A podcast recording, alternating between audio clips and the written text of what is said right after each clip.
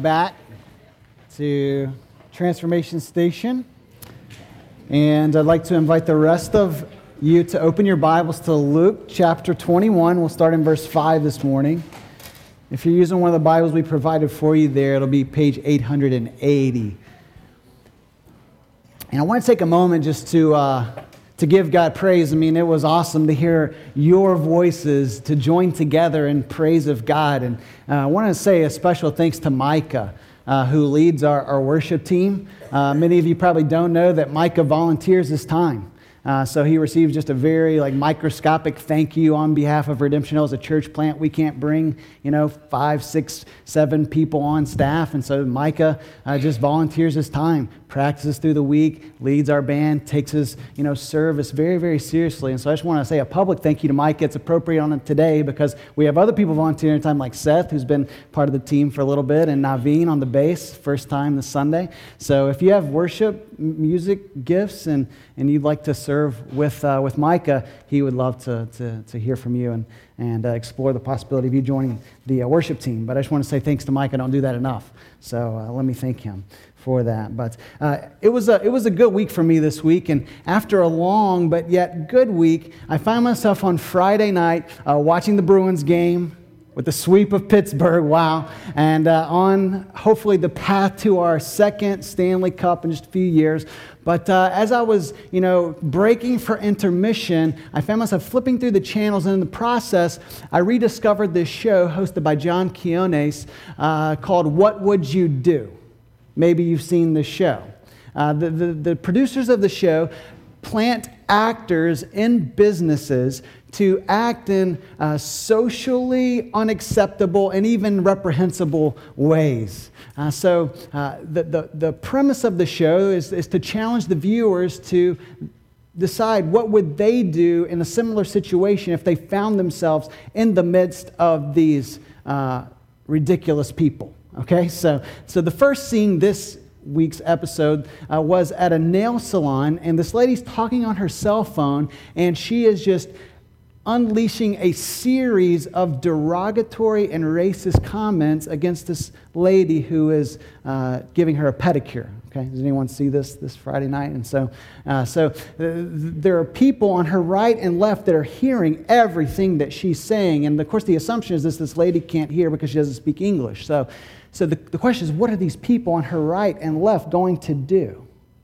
Now, thankfully, in every instance they came to her rescue. They said, You know what? What you're saying makes me feel uncomfortable. And some of them even went as far to say, You know, you're not only offending her, you're offending me. And, and, it got to the point where some people were so angry that they broke out into physical sweat. And one lady was even crying. She had to get a Kleenex and started wiping her tears. And she told the lady, Look, how you view this, this, this person, it makes me cry that there are even people like you that exist in, in the world. So, so thankfully, these, these people responded appropriately. They stood up for this, this, this young lady. The second scene was, was a little lighter, okay? It was the, uh, in a coffee shop, and there was this uh, customer who um, was quite obnoxious, and every time he ordered a triple latte, okay, triple shot latte with sugar free pomegranate syrup, half, half and half, whatever that is, okay, not, not whole cream, or but half, half, and half. Um, whipped cream, a puff of cinnamon with three red M&Ms on top. All right. and if that wasn't enough, he wanted it delivered at 137 degrees. And oh, by the way, make sure you don't scorch the milk. Okay. So, so needless to say, people are hearing this. He is, you know, just giving the, the, the, the barista a hard time all throughout. Hurry up. I don't have all day. I've got to get into the city, da da da da da. And so there are people that are, you know, coming behind and tipping the barista like $20 just for having to put up with this bozo, you know. Um, they, are, they are standing up to the customer. In fact, one time he goes to the restroom and, and one of the, the customers behind him says, hey, if you want me to, I'll spit in his drink, you know, for you. And uh, you don't have to do it, but I will do it, kind of thing. And, uh, and so the question in each scene is, what would you do? What would you do? And in the, in the Gospel of Luke, as we've journeyed through it, this, this skilled physician turned historian and Christian has really written his gospel to elicit a response to the Jesus question what would you do? Hearing his teaching, seeing his actions, reckoning with his message of salvation, what would you do? And the question that the text poses today is perhaps better phrased what will you do? What will you do when you are faced with what Jesus is going to teach us in Luke 21, verses 5 through 38. You see, Jesus is going to foretell his coming judgment on Jerusalem, and he is going to call his followers to, to faithfulness and watchfulness in preparation for his coming. So, in light of the return of Christ, we need to be ready for the coming judgment through watchful perseverance in God's strength. That's what Luke 21 is going to call us to respond. Now, as we've seen, as we've trekked through 21 chapters of Luke, we know that Jesus was a teacher. In fact, Jesus was the consummate teacher. He was wise, he was a prophet. He knew how to speak the words of God and make it so applicable to the, the people's lives. And if we remember back to Luke chapter 2 when he was 12 years of age, Luke is the only uh, gospel writer that tells us that it says that he stayed back when his parents journeyed home and he was sitting in the temple among the teachers, listening to them and asking them questions. And all who heard him were amazed at his understanding and his answers.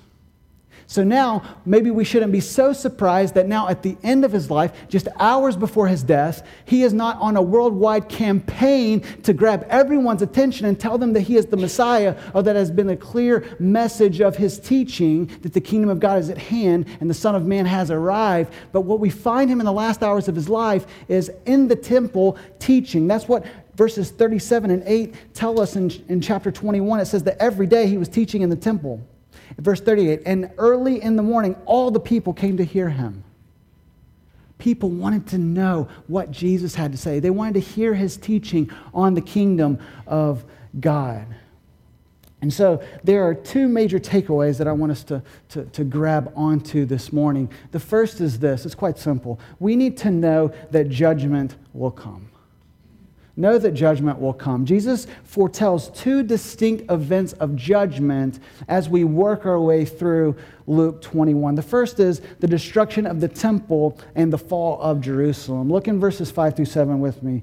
Uh, you, can, you can read along as I uh, read them for us. It says, And while some were speaking of the temple, how it was adorned with noble stones and offerings, he said, As for these things that you see, the days will come when there will not be left here one stone upon another that will not be thrown down. And they asked him, Teacher, when will these things be, and what will be the sign when these things are about to take place? We, we, in our study of Luke, we've discovered that, that this is now the third time that Jesus is foretelling the coming destruction of the temple and the fall of Jerusalem. We know from a study of the Old Testament that Solomon built his temple, the, the temple that David wanted to build. God says, No, you're not going to build it, but Solomon will build it. It was built in roughly 587 BC the Babylonians came in and destroyed it, and actually in five, sorry, they destroyed it in 587 BC, and then around 515, uh, uh the temple was rebuilt, the second temple. And what happened was Herod the Great, one of the rulers there, uh, undertook this massive reconstruction project of the second temple because the second temple was, was not as great as Solomon's original temple. So Herod says, you know what? This might be a good political move for me. Maybe this was part of his motivation. He, in roughly 20 AD, he begins this massive reconstruction project on the Second Temple. And it was, it was a massive undertaking. Uh, it, it was said that the temple, after it was reconstructed, could have been among the seven wonders of the ancient world. It was constructed out of beautiful white stones, massive gold plates, and beautiful ornamentation. Josephus, a, a Jewish historian in that day, said that the exterior of the building lacked nothing that could astound a person. And there was a rabbinic proverb that said, He who has not seen the temple of Herod has never seen a beautiful building in his life.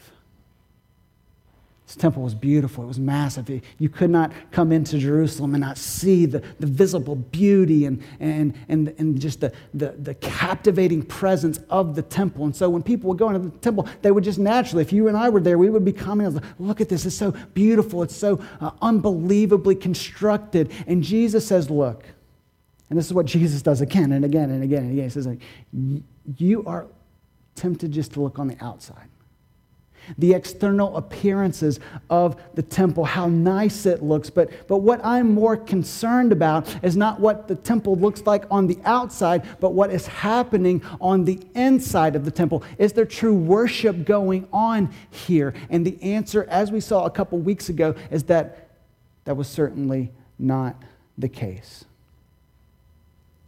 we are just like this. We, we tend to see the, the brilliance uh, of appearance on the outside and not be quite as concerned about the substance going on on the inside. Have you ever traveled to Europe and seen some of the great cathedrals of Europe? And, and I think we could even look at some of the beautiful church buildings in, in our country, even here in Boston, Trinity Church, just downtown by the Hancock Tower. Beautiful building on the outside. But so many of these beautiful buildings have absolutely no substance on the inside because the gospel is not being proclaimed and Jesus is not being loved truly. This is a good message for us to hear this morning as a church because what, what, what happens with buildings is the same thing that happens with our lives. We look really good on the outside, but on the inside, we're a wreck and we're not really pra- practicing faith and repentance on a daily basis. But then, even on a church scale, we know that this building is for sale, right? And uh, where we meet on Sundays is a bit up in the air. There's the possibility that whoever becomes the new owner might continue renting to us. We're going to pray for that. We're going to continue praying for that. But what happens if we, we're forced to move locations? What happens if we're not as a nice, you know, award-winning building as Springstep, designed by these awesome architects in Boston? Does, does that affect our church? Does that change who we are on the outside? Will a church building define Redemption Hill Church? I hope not, because that's not a church I want to be a part of. Right? The church, we, we, we are the church. It doesn't matter if we, we meet in a dump. Okay, not that we're looking for a dump to meet in, all right? But it doesn't matter where we meet, it matters who we are. So let's pray that God would continue to open a door for us to meet here. But let's know that if He sovereignly positions us somewhere else in our city, hopefully nearby here in Medford Square, if we have to, we're already exploring backup options. But just to know that, hey, the, the beat goes on because Jesus reigns and He's the King of our church. So Jesus says, You see all of this. Not one stone will be left on another. This is an example of how Jesus uses exaggeration. Some people might say, Oh, the Bible's not true. Surely there were stones, you know, piled up when Jerusalem fell. Of course there were. Jesus is using exaggeration to make a point, right? The temple was utterly decimated, and Jerusalem was itself. It became the stage of a horrible scene of war, and this is what we see down in verse 20. It says, But when you see Jerusalem surrounded by armies, then know that its desolation has come near. Then let those who are in Judea flee to the mountains, and let those who are inside the city depart, and let those who are out in the country not enter it. For these are the days of vengeance to fulfill all that is written. Alas, for women who are pregnant and for those who are nursing infants in those days for there will be great distress upon the earth and wrath against this people. They will fall by the edge of the sword and be led captive among the nations. And Jerusalem will be trampled underfoot by the Gentiles until the times of the Gentiles are fulfilled. So Jesus says, look, if you're looking for signs, and there will be many, but he says, if you want to know the sign that, that, that this is about to take place, that Jerusalem is about to fall, it will be when the city is under siege by armies all around. This happened uh, just before AD 70.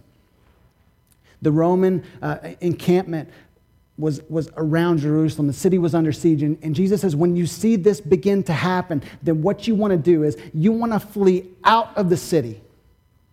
The city was normally a place of refuge. Normally, if, if there was war going on, then people who were in the countryside would come into the city. But Jesus says, if you're into the city, get out. And if you're out of the city, don't try to get in, because that is going to be the place of destruction.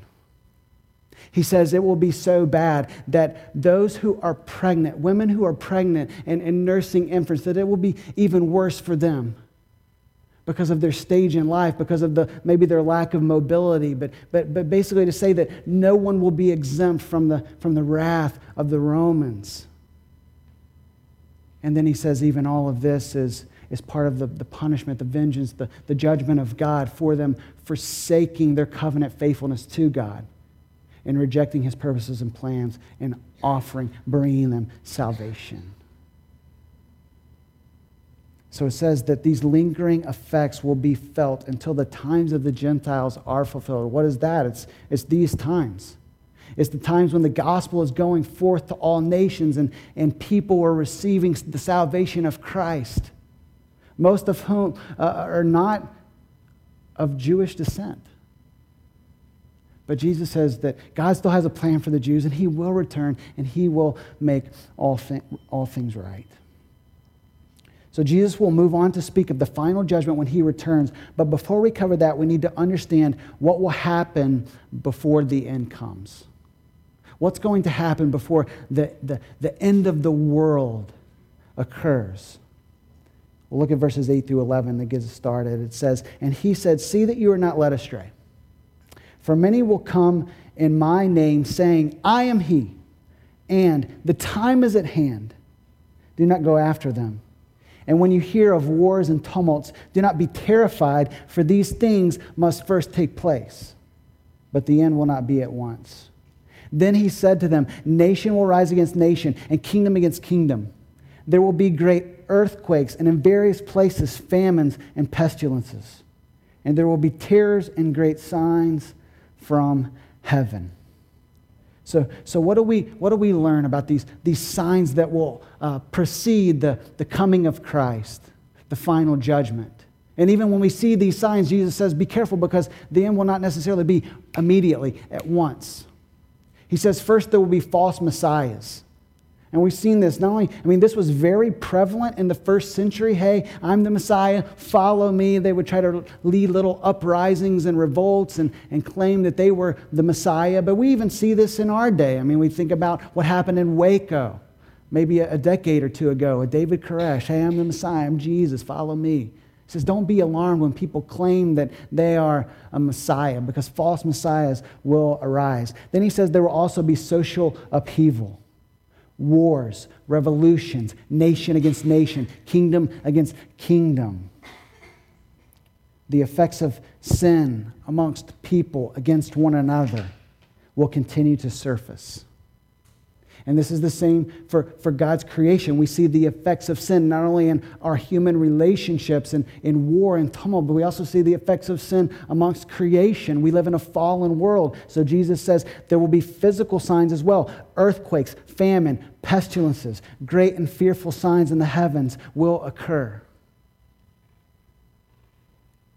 And if you're reading through this, you might say, wow, I don't, I don't want to be around for that. I, I, I don't want to see all this take place. And we even see it taking place in our day, right? But, but there's comfort here. This is so good about Jesus is that he tells the truth and yet he comforts his people with, with more truth. Because what does he say in verse 9? He says, These things must take place. So, in other words, when you see these things unfold before your eyes, don't be alarmed as if this isn't part of God's plan to bring the consummation of all things, but you can even take comfort and not be terrified because I told you it was going to happen before it happened.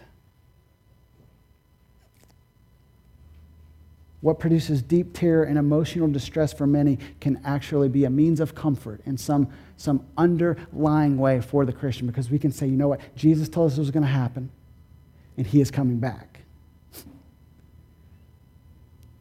Verse 12 says that it gets even more personal. Not only will there be false messiahs, social upheavals, physical signs, but then also there will be persecution, and the persecution will be intense. Says that Christians will be handed over to government, civil authorities, and what is even worse than that is that friends and their own family members will turn them over in order for them to be persecuted. He says, Some of you will be killed, and you will be hated for my name's sake. But we learn a lot about persecution in verses 12 through 19. Let me, let me read them for us. Jesus goes on to say, But before all this, they will lay their hands on you and persecute you, delivering you up to the synagogues and prisons. And you will be brought before kings and governors for my name's sake. This will be your opportunity to bear witness.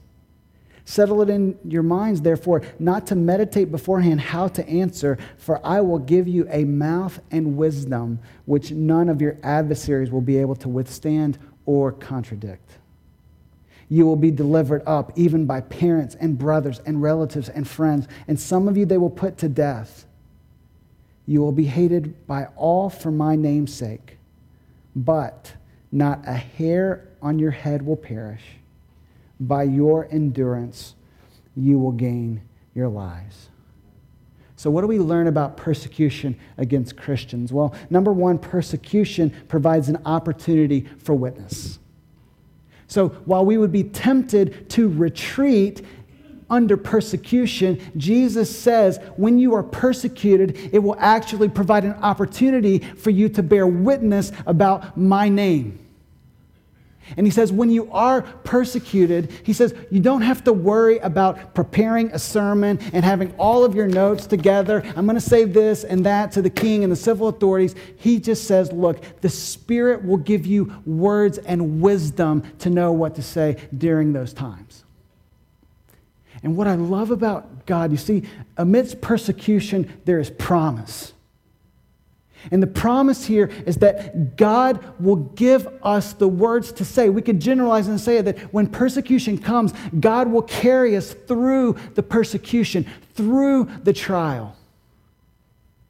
And not only does God carry us through them, He carries us through the persecution that He might carry us to our final destination. Which leads us to the second truth about persecution. Persecution provides an opportunity to persevere with God's protection. What does verse 18 say? But not a hair of your head will perish.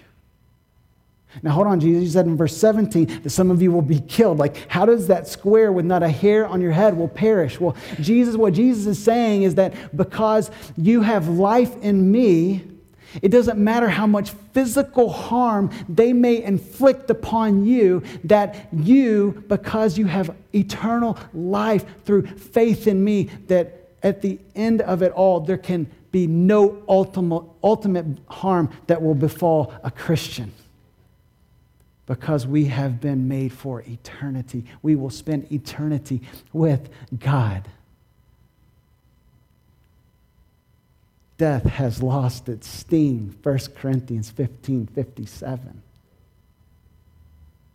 So, what do we have to fear if we have been made for eternity? We, we see as we read the New Testament that persecutions and trial test our faith to show whether or not it is genuine and sincere. So, when persecution comes, when trials come, and they are sure to come, they are an opportunity for us to, to live out our faith and to receive God's protection and His sustenance and His provision for us.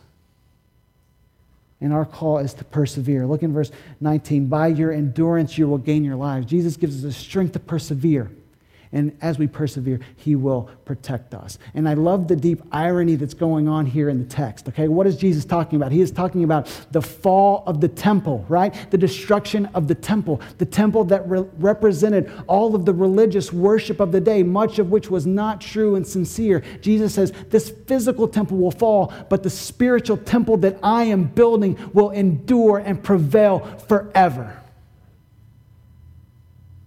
Do you understand what I'm talking about? John hit this a couple weeks ago, so let me review because I think we'd have got a little more amens if everyone understood that, okay? So Jesus, right? Jesus is the new temple, all right? If you go and read Exodus, there are many chapters that lay out we need to build a tabernacle this way, this huge tent that they traveled with on the Exodus so that it might be a place of worship where they could offer up sacrifices at the altar. And this is where God would come to meet with his people at the tabernacle. And then ultimately, the tabernacle turns into the temple where God's presence and, uh, was, was there to, to bless and to fill uh, the worshipers. But now in Christ, Jesus is Emmanuel, God with us. John chapter 1 says that, that the Word became flesh and dwelt among us. The word there means to literally to tabernacle among us. So we need, no longer need tabernacles and temples because Jesus is the true and better temple. He is the presence of God. He is the one whom we worship and, and the one through whom we worship God so that if we are connected to Jesus, now we are being built up as a spiritual temple in the Lord. And it is a temple that is indestructible. That's the good news of the gospel. If you are in Christ, you are truly indestructible. God will protect his people. And then, and then, as we've already seen, persecution results from our identity in Christ. Our suffering happens because we have been united with Christ. Verse 12, he says, On account of my name you will suffer these things. In verse 17, because of me you will suffer these things. And some people might say, Hey, I'll take Jesus, but I can do without the suffering. Right? I mean, that's, that's, our, that's our bent, right? It's like, hey, you know, Jesus, great. Suffering, not so great. I'll pass on that. Well, well, how can we reject what he so willingly embraced? If God calls us to suffer for Christ, whatever degree that may be, the chances are not many of us will be martyred for our faith and, and give our lives away for the sake of the gospel, although maybe some will. But all of us may suffer to one degree or another. Jesus says, when you suffer, you should count yourself blessed. You should, you should welcome it because Peter says that the Spirit of God rests on those who are suffering for the kingdom of God. So, all of this persecution providing an opportunity for witness, being persevering through God's protection, all of this happening because of our identity with Christ, our union with Christ, all of this is unfolded so vividly in the book of Acts. So you can just go read Acts and know Luke 21 stands behind it all. It's important to remember that when Jesus says this about the temple, and the people ask, well, when, when are these things going to happen? They wanted to know when. But Jesus doesn't give them a precise date of when it will happen. He just tells them what kind of signs will accompany his coming and judgment. And I think this is really instructive for us because if we're being honest, we would all love to know when, right? When will this happen, Jesus? When, when will the day be? But Jesus is more concerned about us not knowing the date, but being prepared for that day. We might be like the kids whose parents left for the weekend, right? And if they know when the parents are going to return, then, you know, they'll get everything in order right at the last minute. Jesus says that would be foolish.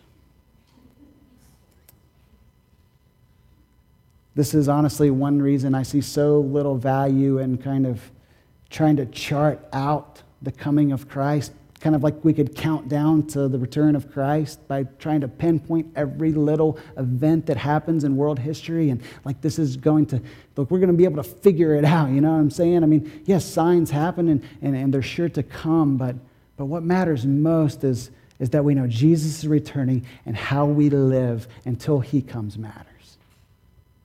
That's keeping the main thing the main thing. Or as one pastor says, keeping the main thing the plain thing. All right, that's what we want to do. We want to make it very plain. This is what it's about. Jesus is going to return. He will judge all people, and how we live until that day matters until he comes.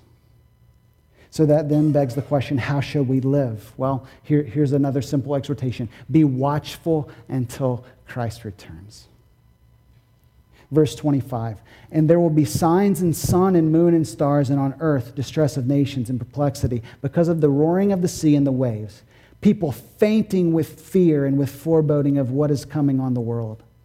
For the powers of the heavens will be shaken. And then they will see the Son of Man coming in a cloud with power and great glory. Now, when these things begin to take place, straighten up and raise your heads because your redemption is drawing near. And he told them a parable Look at the fig tree and all the trees. As soon as they come out in leaf, you see for yourselves and know that the summer is already near. So, also, when you see these things taking place, you know that the kingdom of God is near. Truly, I say to you, this generation will not pass away until all has taken place. Heaven and earth will pass away, but my words will not pass away. So here Jesus is taking us beyond the coming judgment on Jerusalem to the coming final judgment that will be the end of the world as we know it. And, and what Luke is doing here is saying that the, the coming destruction of Jerusalem really serves as a preview for the coming final judgment. He says that there will be some signs that accompany the, the end of the world coming when Jesus will return. Number one, there will be cosmic signs. The heavens will be shaken. Number two, nations will be distressed and perplexed. And then three, fear will grip people all over the world because what is about to happen on a global scale. And what is about to happen? Well, we have three descriptions of the same event. While that may bring fear to some people, these three descriptions bring us much hope. Number one, the Son of Man will come on a cloud with power and great glory. Verse 27. Our redemption is drawing near. Verse 28. The kingdom of God is near. These are all describing the same event when Jesus will return. And when Jesus says he will come on a cloud with great power and glory, it evokes the imagery of Daniel 7 13 and 14. We read them earlier. Let's read them again. It says, I saw in the night visions, and behold, with the clouds of heaven there came one like the Son of Man. And he came to the Ancient of Days and was presented before him, and to him was given dominion and glory and a kingdom that all peoples, nations, and languages should serve him. His dominion is an everlasting dominion which shall not pass away, and his kingdom one that shall not be destroyed. So Jesus has all authority. Jesus has all power. Jesus has all glory. Jesus is receiving a kingdom that is truly indestructible.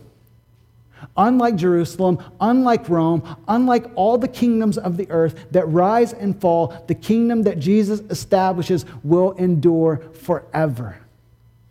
Just as God promised to David in 2 Samuel 7. We've said it 25 times through the Gospel of Luke. This Davidic covenant, he is the true and better David, the true and better prophet, priest, and king who will reign forever. And the message of the Bible is that we need to know this king. We need to submit to his reign. Jesus says you can be certain of these things. This is a little parable about the fig tree. He says, you know, when, when, when we've made it through a long winter in New England and we see the leaves finally pop out on the branches and in the bushes, then we know that spring is almost here, finally arrived. Summer is around the corner, and we all rejoice. It's a sign that, that, that it is sure to come. And Jesus says, when you see these things, know that my word will be fulfilled. It will truly come. And by the way, what is, what is this generation referring to when Jesus says this generation will not pass away until all these things take place? He has to be referring to the, the generation that, that is present when these signs begin to unfold. So he's not talking about the generation that's hearing his voice on that day, but the generation that, that is present when these signs begin to happen. So, how should we respond until he comes? Let me give you two simple ways, okay? Number one, watch for Jesus by watching your life. Watchfulness is the primary exhortation here. We should have our eyes wide open, eagerly anticipating his return. We caught a glimpse of this in verse 28. Look back at verse 28. It says, Now when these things begin to take place, straighten up and raise your heads because your redemption is drawing near. Verse 26, it just told us how people will faint with fear because of all of these things taking place. That's, that's what's going to happen for non believers in Christ. I mean, they're going to be scared out of their minds. They're going to faint with fear. But Jesus says, For those who know me, you can stand up, raise your head, and know that your redemption is drawing near. Watch out for it because it is coming.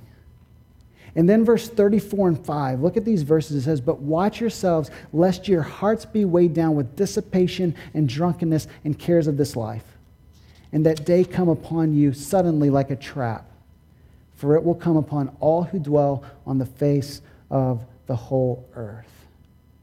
So Jesus says, Watch yourself. It means to pay close attention to your life we must pursue as Christians, as followers of Christ, we must pursue Christ likeness, which to pursue Christ likeness is to pursue holiness and godliness. So he says, Look, you are going to be prone, okay? 100% of us in here, including Pastor John and Pastor Other John and other leaders in our church, right? John is a pastor, he used to be a pastor, I want to confuse people not yet a pastor Redemption but Pastor Tanner, okay, just fill in the blank. 100% of us are prone to falling to temptation every single day, right? We know that temptation lurks at our door. Satan wants to trip us up and say that this thing that looks so pleasurable will actually satisfy us and fulfill us. And so Jesus says, don't let your hearts be weighed down with dissipation, with, with sinful indulgences, with drunkenness, with the cares of this world. You just fill in the blank, whatever that means for you. There is so much that wants to distract us from the things of God that, that we would then downplay the will of God in our life and deviate from his plan for us. So Jesus says, whatever it is that might stand in your way and weigh your heart down he says, Watch your life. Keep a watch, close watch on your heart that, that you might live your life for me. Pursue holiness and godliness. We can't just say, oh, that's a little harmless lie. Oh, it's fine. It was just a, a small little lustful look there, or, or just a little greed in my life for, for greater wealth and prestige will, will actually satisfy us when that's a lie every single time. The, these things weigh us down. But the good news of the gospel is that Jesus died to take on the judgment that we deserved, this coming judgment that we will all have to answer for. For the Christian, it has already been answered because of the sacrifice of Christ on the cross. And not only that, you think about our sin, our sinfulness. It, it, the picture is that it truly does weigh us down, almost to the point of being crushing. And not only did Jesus take on the judgment that we deserve, but Jesus also died to carry the weight of our sin, the burden of our sin, the guilt of our sin, so that now those who are in Christ Jesus, there is no condemnation. Romans 8 1. So we don't have to walk around with all kinds of guilt in our life as if Jesus didn't also carry that to the cross and do away with our guilt to give us a clear conscience before God. So we should watch for Jesus by watching our lives. But, but how can we do this so that that day won't catch us off guard like a, a trap? Well, number two, watch for Jesus by praying for strength. If we do not understand that the Christian life is all of grace from beginning to end, that we do not yet understand the gospel. Okay? It's not just grace gets us in and we are saved, but it's grace keeps us in and we are continuously being saved, being delivered from the power of our sin, being brought to that day when we can stand before God because of the strength because of the grace that God has supplied us, not only on day one of the Christian life, but every single day of the Christian life. So then we should pray. This should change how we pray. Like, Lord, give me strength for today. God, help me to know the power that is mine in Christ, that I might live my life for you today. Prayer is the mechanism by which we draw near to God. We show our need for Him through prayer. Hopefully, we're coming to God multiple times through the week saying, God, I'm desperate for you. I don't have it in me today to live my life for you, but you, by your Spirit, have everything I need for life and godliness. And so, as I depend on you and lean on you, then I can do everything that you have called me to do with my life. God's strength gives us what we need to live faithfully to the end. 1 Peter 4 7 says that the end of all things is at hand. Therefore, be self controlled and sober minded for the sake of your prayers. So, I want you to see this, this, this reciprocal relationship between prayer and holiness. We would think, and, and even Luke 21 says, you need to pray so that you can be holy, right? Pray for strength so that you can stand against these temptations that come your way. But Peter says, because the end is coming, you need to also be self controlled, live your life to God for the sake of your prayers. And you know this, right? You know, when you're not walking with God, that it seems like your prayers are, are hitting the ceiling and there's just no power there. And that doesn't, that doesn't mean that God doesn't hear us. I mean, God hears us not because of how we live each day and how holy we are. He, he hears us because of Jesus. Jesus is our intercessor. He, he is the one who mediates for us. So I never come to God perfect. I come to God perfect because of Jesus is perfect and what he's done for me. But at the same time, there is this relationship between prayer strengthening our holiness and our holiness strengthening our prayer. And we need both to be happening simultaneously because the end of all things is near and at hand. So let me put it to you very plain and simple. Every moment that passes,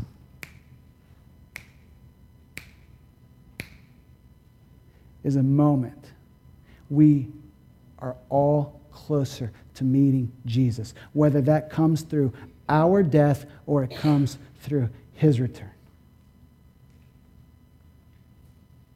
So, are you ready to meet Christ? Let's live well until he comes because our redemption is drawing near. Let's pray together.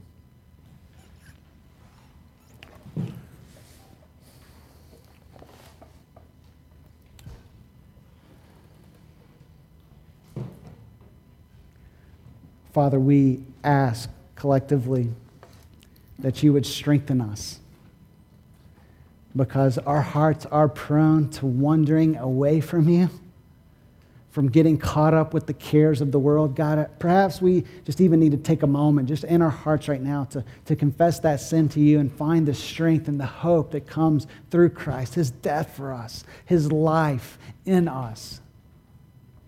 And so, God, when, when I stand before you one day, I want to stand with, with confidence because of Christ and what He's done in my life. And so, Lord, I need your grace to help me every single day. And I know my friends need the very same thing. So, Lord, would you strengthen us by your Spirit? Would you give us what we need to live for you? God, I pray for any person here that, that is fearful of that day, that would faint for fear when they see all these things happening as Jesus returns, as they, as they would one day meet him, Lord, I pray that you would call them to embrace Christ as the treasure of their life, as the one who made the sacrifice for their sin, took their place on the cross, that they might have life and peace. Lord, I pray that whoever needs to do that today would just cry out to you even now. Admit their need for you, admit their sin before you, ask for your cleansing and forgiveness and walk in newness of life. God, thank you for how you give us new life in Christ. And we pray that as we sing this song of the great rescue that you have brought us, Lord, that we would sing with joy and anticipation, that we have only begun to see the faintest glimpses of your salvation. Come, Lord Jesus, we pray. Amen.